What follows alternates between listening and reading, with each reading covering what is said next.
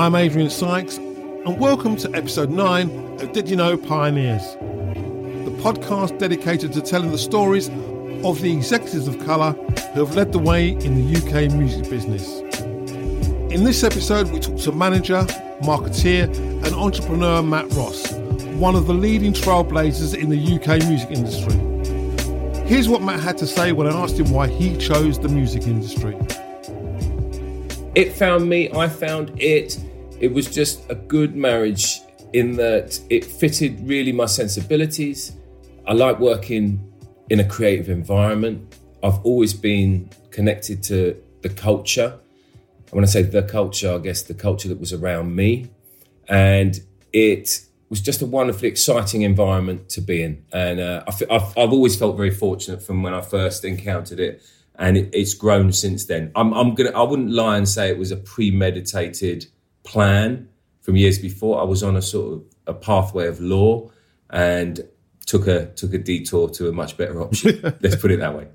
When we talk to everybody about being a guest on the pod, and we've been blessed to have a lot of good friends that have taken part in this, we always ask them to send through their CV or some bullet points about their journey today. And I have to say, you win the prize for the most entertaining bullet points today. so let's talk about the young Matt Ross growing up and what that life was like for you, because it's a little bit different from some of our other guests. I've always felt a little bit different in many ways. Uh, you know, growing up in that period of time, mixed race lineage, my mum black, my dad white, and my dad being a vicar. My mum became a social worker and a psychotherapist. She was a lesbian uh, she became a lesbian. You know, so I always always had a, a, quite idiosyncratic background, living in a vicarage. But the vicarage in Haggerston was adjacent to Holly Street, which was the big estate there, which was predominantly black, and uh, you know was where I would hang out. And so I always felt like I had feet in different worlds and a and a bit of an atypical profile, but enjoyed that. How did a young mixed race boy in that environment navigate their way through that world? At that time? With difficulties and with challenges that, that I think anyone of, of colour in, in, that era will have in, encountered. And you find your own mechanisms, your own way to, to meet those challenges. And, you know, I've always felt very fortunate because I was well equipped. I had a, a nice, supportive family. And I always, I always felt quite blessed by the, the different facets to, to my life. It really enabled me to operate and be in different spaces, in a variety of different spaces. I would go and play Space Invaders around at Tekkins in the chip shop in, in Holly Street and all have all, all, all, the mates there. And I would go to community to dance and to blues down in, in Mile End. But I, you know, went to school up in Stepney, which was a yeah, proper racist manner really in them days. Um, but it was an ex grammar school. So, uh, you know, I was reasonably well educated there, even though, you know, I can't say I really excelled you know, and then my dad being the vicar of the church, you know, I mean, when I first was here in London, I, I did spend a minute with, with a gown on and, and, and serving wafers and wine at, a Sunday service. And, uh, and until I, I, I, really decided that's not for me. And, uh, and my dad, thankfully, was never was never very oppressive with his faith, and it, it was really not for me. Tell us about the music you're listening to as you're kind of down the chip shop and just and then hanging out at blues dances on the Mile End Road the first sort of scene that I re- recollect sort of feeling like I was part of was the whole two tone mod scene, you know, and the specials and Selecter, as in terms of getting involved in the garms as well as the music. And that for me was. And, st- and still does represent that synthesis that I really enjoy about London and about about the UK and is a part of that I really identify with, which is that that synthesis of black and white into a whole new, uh, new sort of mix and a celebration of that, not a toleration uh, tolerance of that, but that yeah, that for me is is really an essence of London and what I really identify with. And then the other earliest memories were were reggae and dub because that was what I heard at blues parties at Bugsy's Blues and um, and a, a, community centre around in Holly Street. Uh, you know, to contextualise that, I went to, to school in Stepney, uh, secondary school, and that that's that time where you start going out to pubs or clubs or smoking and doing all those sorts of very adult things. And you know, in Stepney, you know, if you went to those pubs around that, those days, you, you, know, you would get beaten up. It was it was a very racist area. It was old Docklands, you know, old East End, and so I would go out around near where I lived in Haggerston, you know, around Holly Street, and that's where my where my friends would be. And then when we first started going out, that would be down at Bugsy's Blues and and uh, you know Night Moves and Oasis at um, uh, in Dalston, soul clubs, you know, soul and reggae. You know, where I'd be in clubs with hundreds of people, and there would be three white people in the whole place.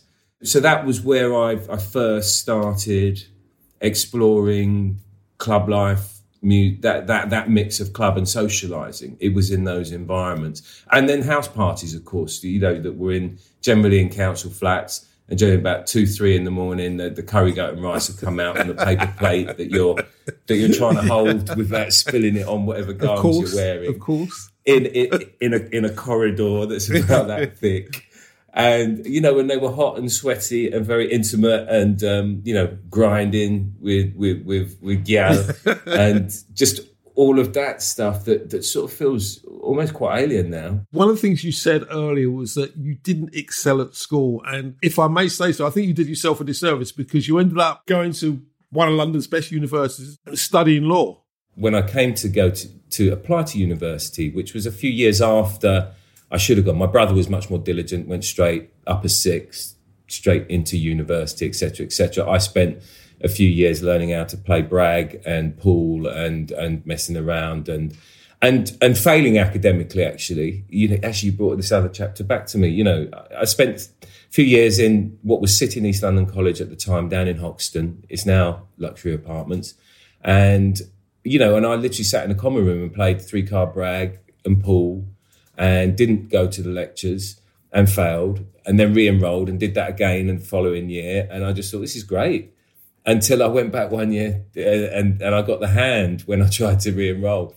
And i said no. And, and then that and it was the best thing i could have happened because it then you know it jolted me into like what are you doing? You know um, and my mum got me in touch with a, a guy called max who was the only black head of department in ILEA as it was at the time, Inner London Education Authority. And he was the head of department at Kingsway Princeton College. And it was all late because I was enrolling and then, you know, then couldn't enroll. And he, she got me in to see him. And I went in to see him and he sort of said, look, you know, I'll, I'll get you in, but don't come if you're not serious and I did, and I went there and I enrolled and I did did one year A levels, and I just went there, didn't go into the common room once, just went in for my lectures. Ended up being much more focused. I then got good grades and and and realised I could get into the university I wanted to get into, which was SOAS, and yeah, and it just it, it was just one of those junctures where where circumstances just jolted you into a bit more out out of a out of a you know a sort of path that I was on. Once you finish at SOAS, law degree in the pocket, what happens then? Because suddenly you take a major left turn. Again, it was sort of fortuitous. I, I had a I had a friend who was at Sony. His name was Phil Seidel, and uh, you know we he was part of a friendship network. He was in artist relations and was just getting promoted to TV promotions at Columbia and so. So that, which is how I, I knew the, the, the job was going, and how I got had some sense of, of, of what the industry was, because the industry was, you know, I was immersed in music in a way, but that's nothing to do with the music industry per se, you know. And I, you know, I didn't really have a sense other than I knew someone who was in it. Oh, right, there's these big companies who do these interesting stuff, and that's what you're listening to. And um, yeah, so I, I, I, so I, that was how I knew that the job was going. And I thought that could be the best job in the world to start, which it sort of was. And then went in for this interview, and I remember meeting my, my first boss, Jackie Hyde, who is still at Sony now. She's an absolute stalwart of the business, and walked in and just sort of, yeah, snapped into it in the morning, and had a had a really good interview with her. We had a great rapport. Um, she's a wonderful woman, really straightforward, really personable, and we got on immediately, and I thought it was all great. But then it, it, you know, the the, the position, the, the chairman at the time, Paul Russell, wasn't signing off on on filling the position, and so it, it, it hung over. And you know that feeling where you you you you feel you've got something over the line and then it doesn't and it's hanging and you just feel like, oh, I knew that was too good to be true. Oh, it's, oh, oh, depressed. And, uh, you know, and so that I then, I then went and, uh, you know, I had to earn a living. I was, I was, I was dispatch riding. I, I then started working in a bar behind a bar in, in, in Berkeley Square called Circa. I'll speak candidly. I hated it. It was, it was, it was full of yuppies and I was as a black man behind the bar serving drinks. It just didn't feel good.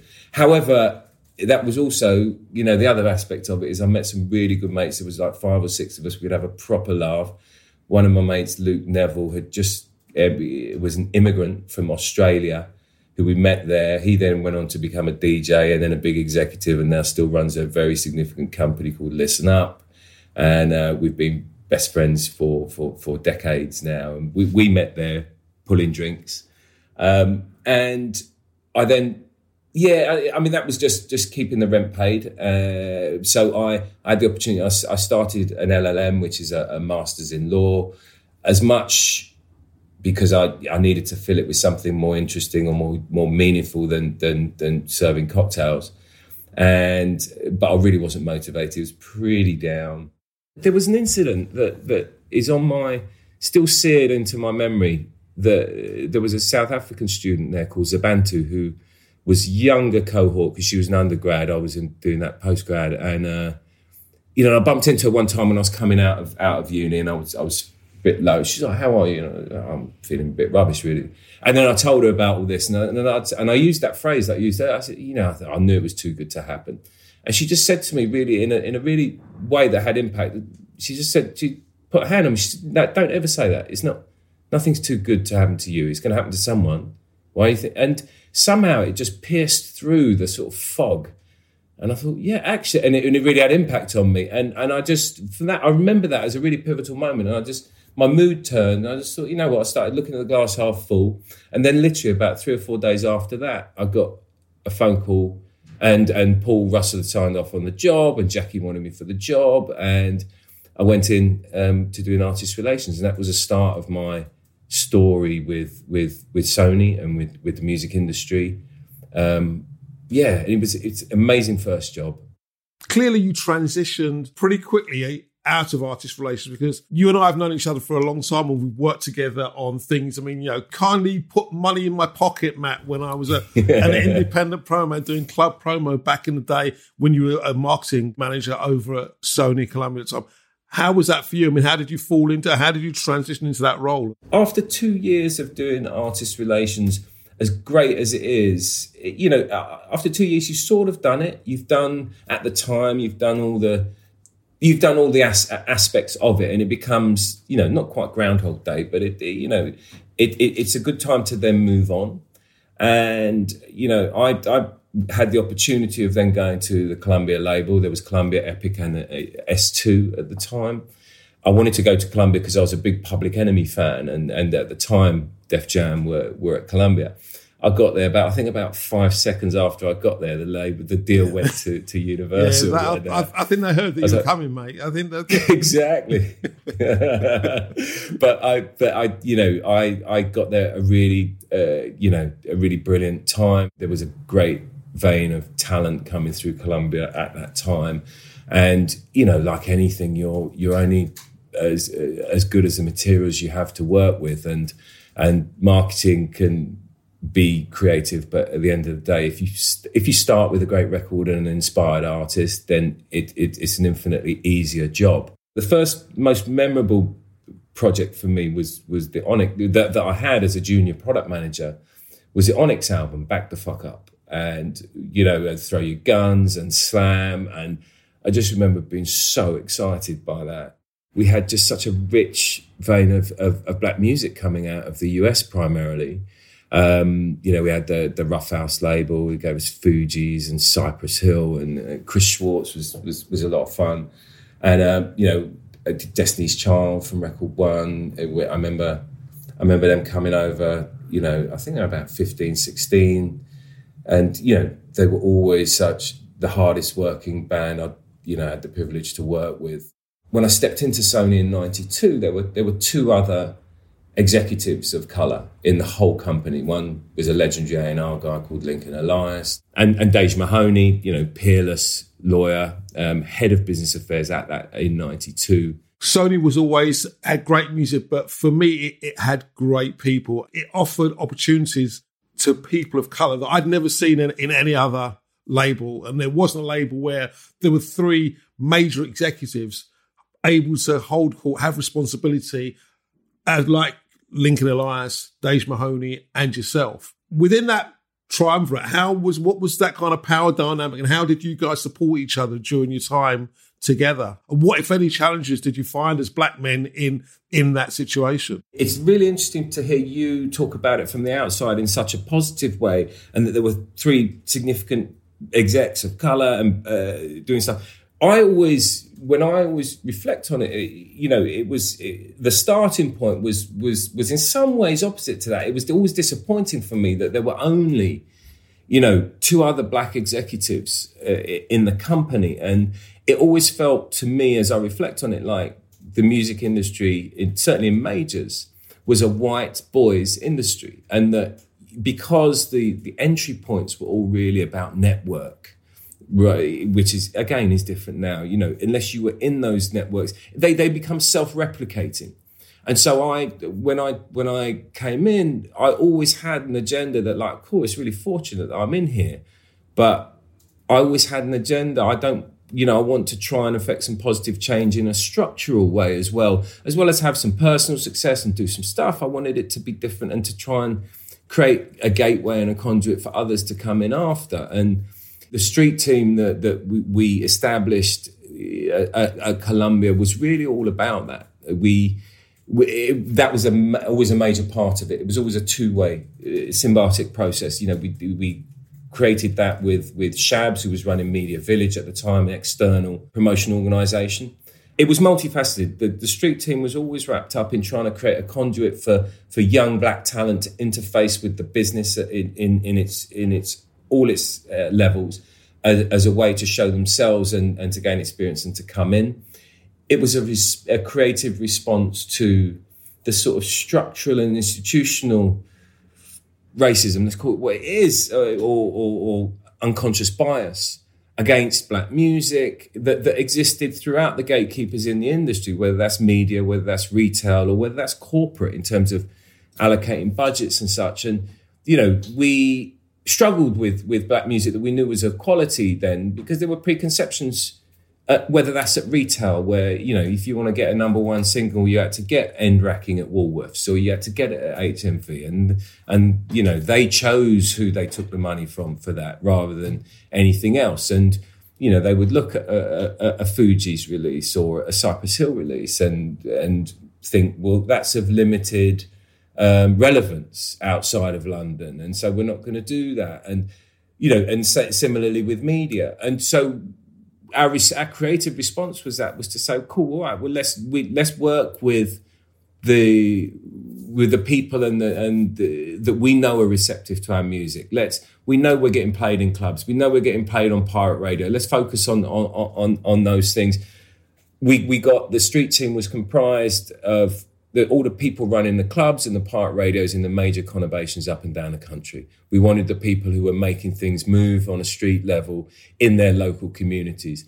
And we wanted to access them to promote our, our, our repertoire and our product, but we also wanted to give them a bring in so they, so people that were immersed in the culture and that were moving the culture forward would be able to come in and have access to the industry um, and, and understand its machinations and, and have have roots in. You know, so we we you know Shabs pulled together um, these these players from up in, across the country. We pulled them down into into Sony. We had meetings in the big Sony meeting, you know, conference room and and such. And when artists came in and we had promotion time, we would allocate time specifically to to street team promotion and alongside that, we, we pioneered within within database marketing. We you know we we said right, let's go to the consumers that we know. Let's get their addresses. It was addresses at the time. There's no emails. yeah, no well, yeah, shit. Yeah. You know, and yeah, we did, and we did a little A5 fanzine called Freebase, which was free and it was database, and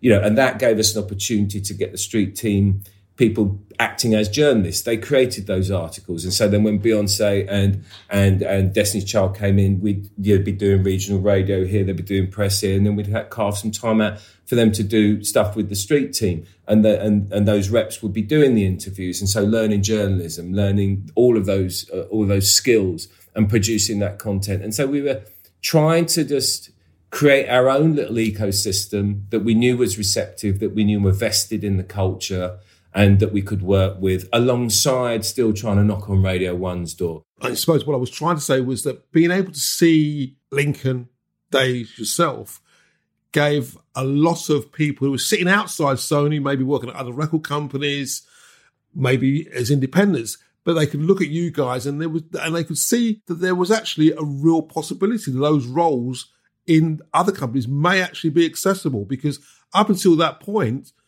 that hadn't been the case. One of the things you may remember, Matt, was that there were there was always a black employee within record companies, but they were generally the club promotion guy. And that was the role that the black employee had. So to be able to see you guys in positions of power with a pathway that may actually get to the next place was actually really empowering for a lot of people on the outside looking in. But who were some of the other people that were crucial and influential in your formative years as you, as you kind of were making your way in the business through artist relations and then into marketing? Ged Doherty's one that, that springs to mind, Paul Berger.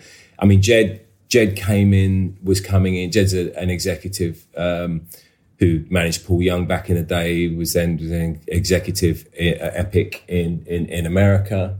And he was then coming in to be managing director at Columbia. I was actually on my way out the door. I was going to another another label, and Jed, Ged gave me a call and, and said, "Look, no, stay put. Let's have a chat." He, you know, we, we had a talk about my aspirations personally and and within that that that that context. And you know he was the one that that, that gave me the title of, of head of black music. That was what I asked for and uh, and created there. It wasn't a it wasn't a title that existed before at Sony. And it was was really about empowering that agenda to to to really be focused and take a structural look at how we can maximize what we're doing with black music and not just about selling repertoire, but but all but but internally within our structures and uh, giving that focus and just having an appreciation of that as a as a skill set. You know, Ged Doherty was, has always been you know a big help and a, and a great facilitator, someone who really, in a sincere way, understood um, the benefit for the company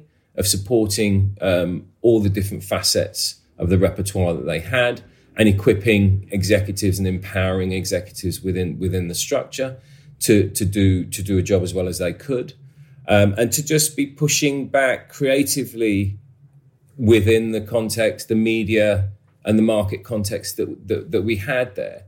Um, and addressing the issues with a sort of boldness and a, uh, that I think we you know we benefited from and were able to do things. You know, Paul Berger was always a big supporter you know, and then there were always, always inspirational people at other labels. Mervyn, you know, had a, we had a similar trajectory. Mervyn was over at Arista and doing all the LaFace and the Bad Boy stuff, you know, and uh, you know we and we were we were in different parts of the industry at different times, and there was like.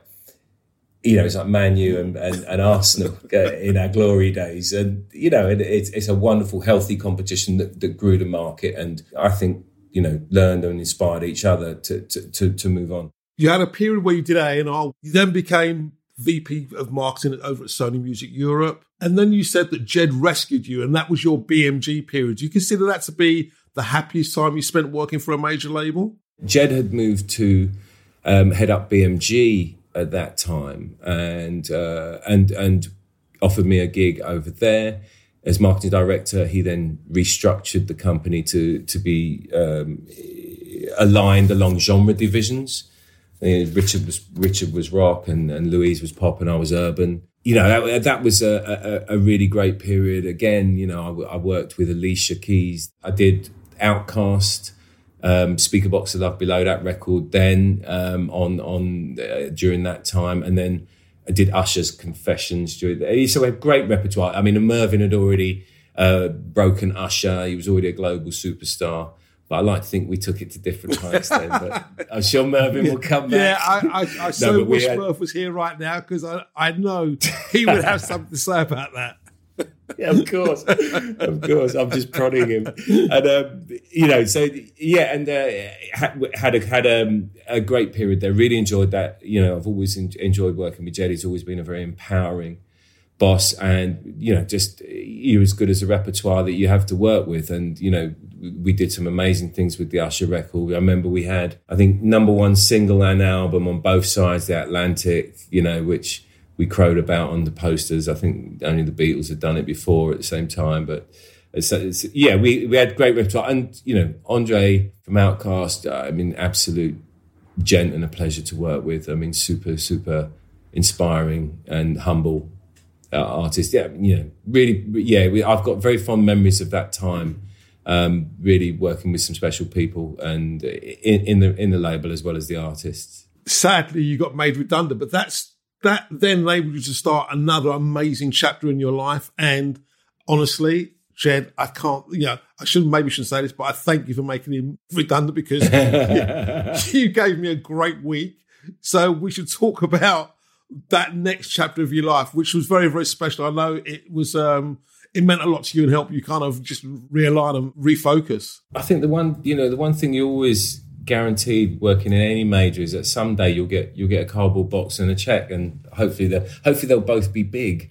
but um, uh, you know, make you know it's it's a very it was a chastening episode in my life to be made redundant, and um, and you know challenges your sense of of who you are, and there's again lots of lessons in in that for me. Those humbling experiences are great because they challenge you to to to reinvent that next step and to dig deep. I was, you know, I spent like 13 years here being Matt from Sony, or you know, people. A lot, most people who knew me didn't know my surname. It was Matt from Sony, yeah. or you know, and and then to then think like, oh, okay, where do I go now? Um, was was a really a, a, real challenge at the time, but as I look back, I really you know create, creative and important challenge for me.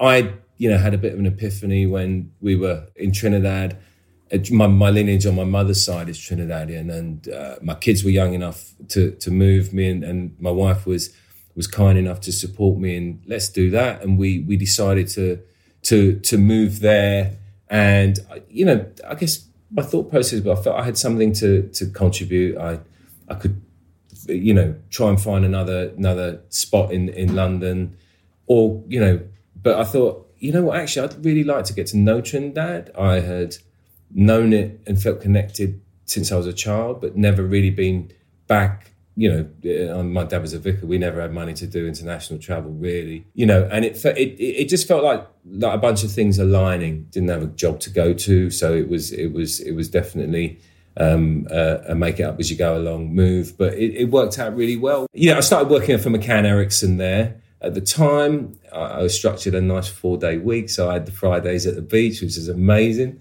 and and they you know they it, was just fortuitous. They wanted to do a bunch of music stuff.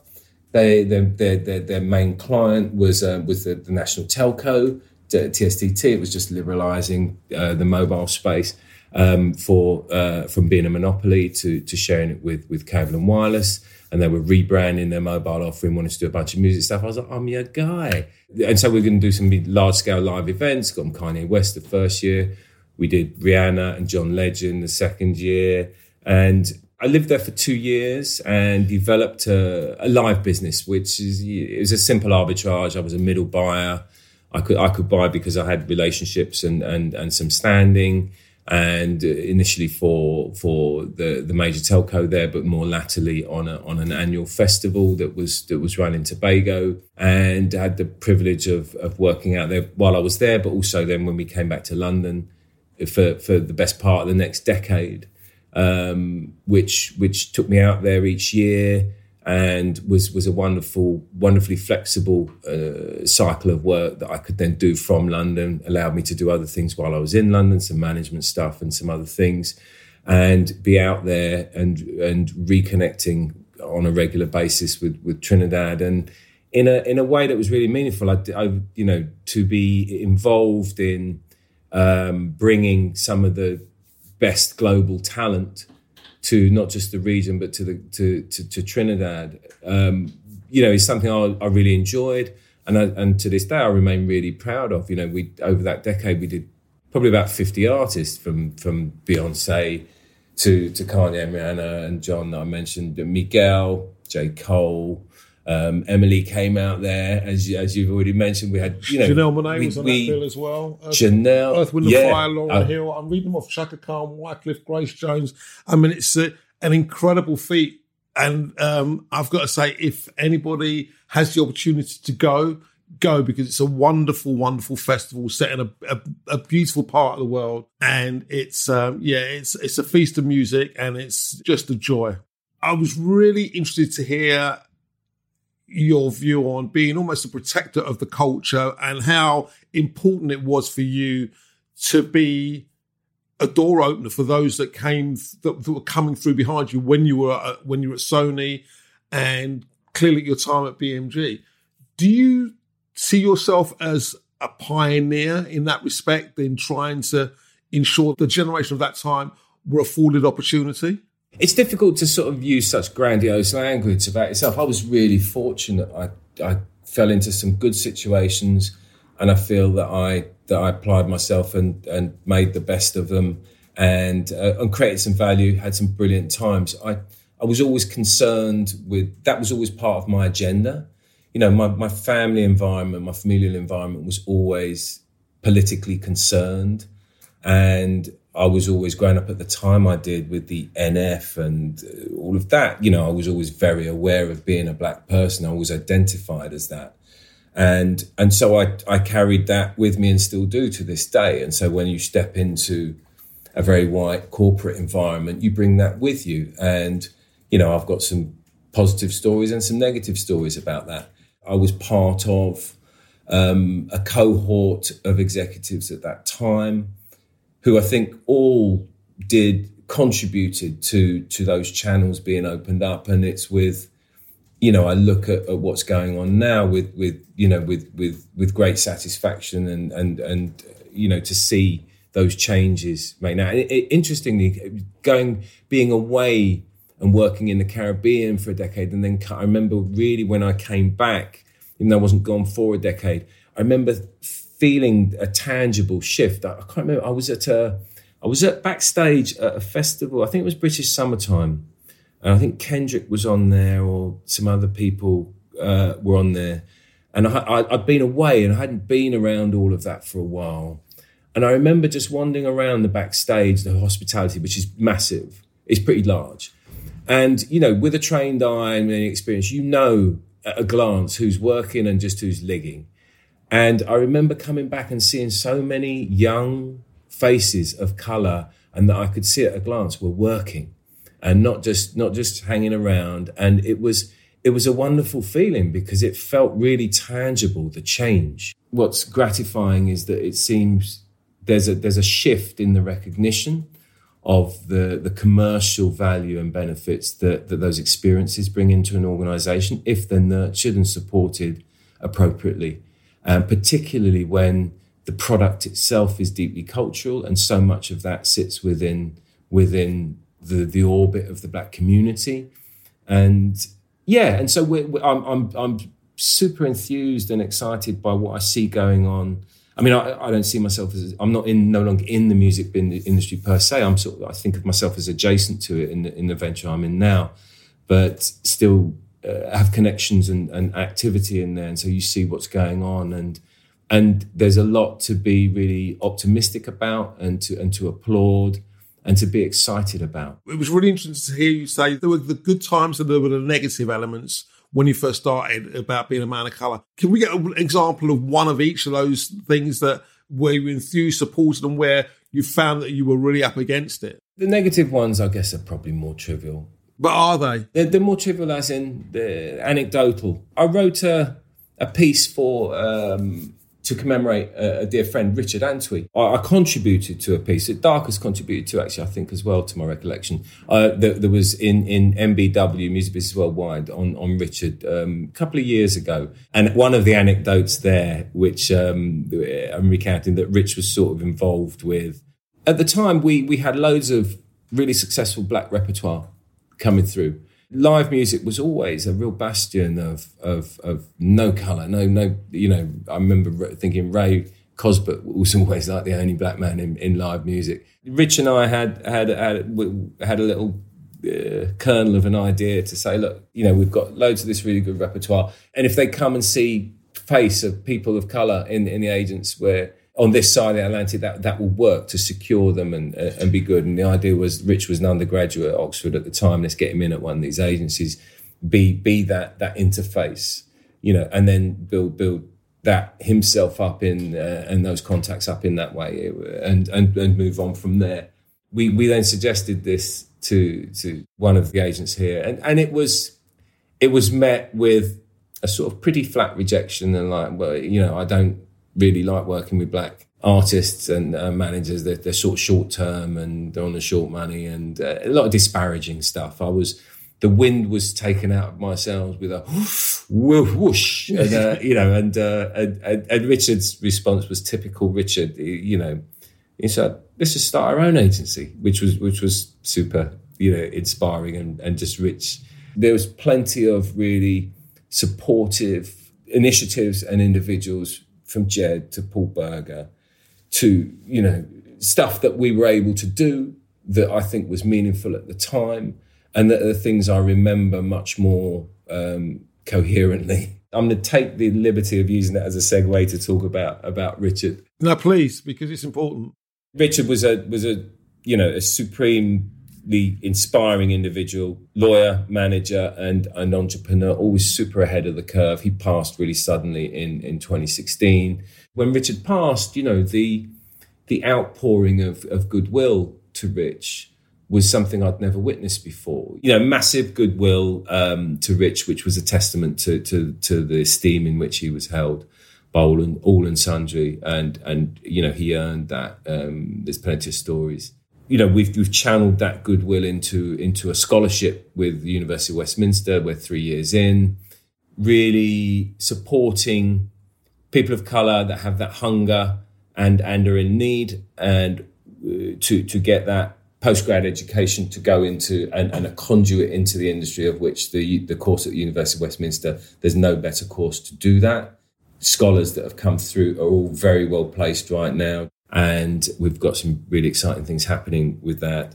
And that is, you know, it's a testament to the to the the positive energy that there is out there and the and, and the recognition that there is now about the the benefit for industries for the industry as a whole and for companies specifically in tapping into that talent, supporting that talent in a, in a meaningful way. And so there are there are lots of positive stories, many more so now than than then. Um, but it's it's it's it's continued to move in in a positive direction, in, in, in my own opinion. Is there a moment in your career where you look back on with great fondness, maybe a standout day, night, award ceremony? One of the proudest moments for me, I've got to say, was was Beyonce coming on stage at, uh, at the Queen's Park Savannah in Port of Spain, Trinidad. And I, you know, I was instrumental in making that happen in a number of ways. And it had a different resonance because it was like bringing something I'd been involved with Beyonce from the start of her career, from No No No, and um, the start of her international career at least. And it felt very proud to be instrumental in in bringing her at the peak of her powers to to my motherland, you know, to Trinidad, and um, that that's something you know, and and you you inevitably share that with with a bunch of people there, a bunch of special people were there as well, uh, including my my kids. and in, in uh, and in many ways, that was a a moment where I think it demystified to my kids a little bit about what I did. Dad always did this sort of slightly, yeah, slightly nebulous thing, you know, and we can't really describe what it is. But you know, we, we had a we had a dinner. I remember we we we had a little dinner with with Beyonce, me and the, my, my wife Lola and and Coco and Angel, my kids, and uh, and just Beyonce and Ty. We're in the in a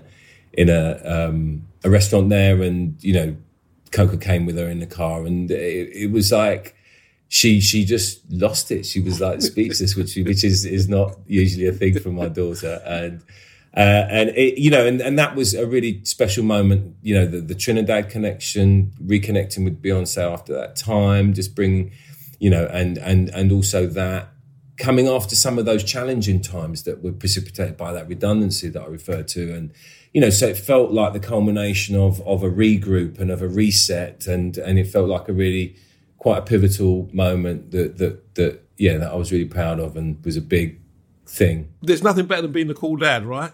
And you, you, you it doesn't get any cooler than introducing your, your, your, kids to Beyonce. I mean, that's the. I mean, I've got a few yeah. moments, but I think you just you know, you just killed me with those. it's definitely a transient title because they don't always feel that way, but yeah. and finally, when you look back at where you started, your aims and ambitions, clearly your real desire to kind of not just kind of have a successful career, but also effect change and be one of those guys that offered opportunity and showed the way how successful do you think you've been? How successful do you think the industry has been in embracing change and really being proactive and real about its desire to ensure there's true diversity and inclusion in in its everyday business? My subjective opinion is that it's it's it's better now than it was in terms of how effective and sin- how sincere the industry is in terms of that change and embracing that change and how effective they are in, in putting those measures in. On a personal level, as I said, I've always walked with that agenda from from morning because that was part of me into any environment I went into, whether it was my school or or beyond that. It is it's inalienable, and I continue to do that in in in my immediate orbit and uh, as much as I can. The industry as a as a wider thing, you know, it feels like certainly the last year was a tipping point in many ways. You know, the seismic change, the murder of George Floyd created a tipping point that that has has led to some seismic change. The visibility that white the white majority community have that that came from that why that didn't exist before is another question, but it certainly created a tipping point where there was a, a, a shift, tangible and significant shift in, in, in the white majority community's recognition of their complicity in that, how they benefit from that, the depth and uh, longevity of that. And we're still in that moment. We're still in the moment of the reverberations of that of that time. And as painful as it is, it's really gratifying to see this, the, the shift that's, that's precipitated by that.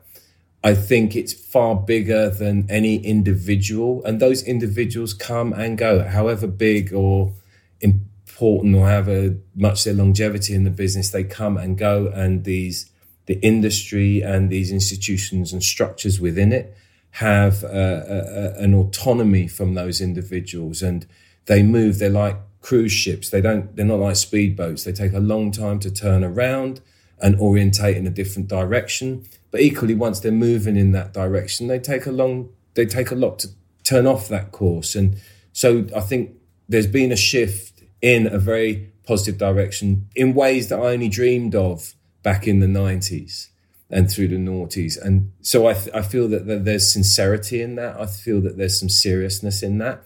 But I also feel that that we would all be a disservice to to to those issues and to the industry as a whole were we to get complacent about that and think yeah it's all done. We've done a few things made us feel good. Let's just go and you know have a drink. No it it's an ongoing process that the more we put into that and the more we evolve that the more value it will deliver to those individuals, but also to the business as a whole. And, and, and I think that's part of the kernel. It's not just about sort of, you know, esoteric notions of social justice. It's about business. It's about creating value within, within a, a, a market sector.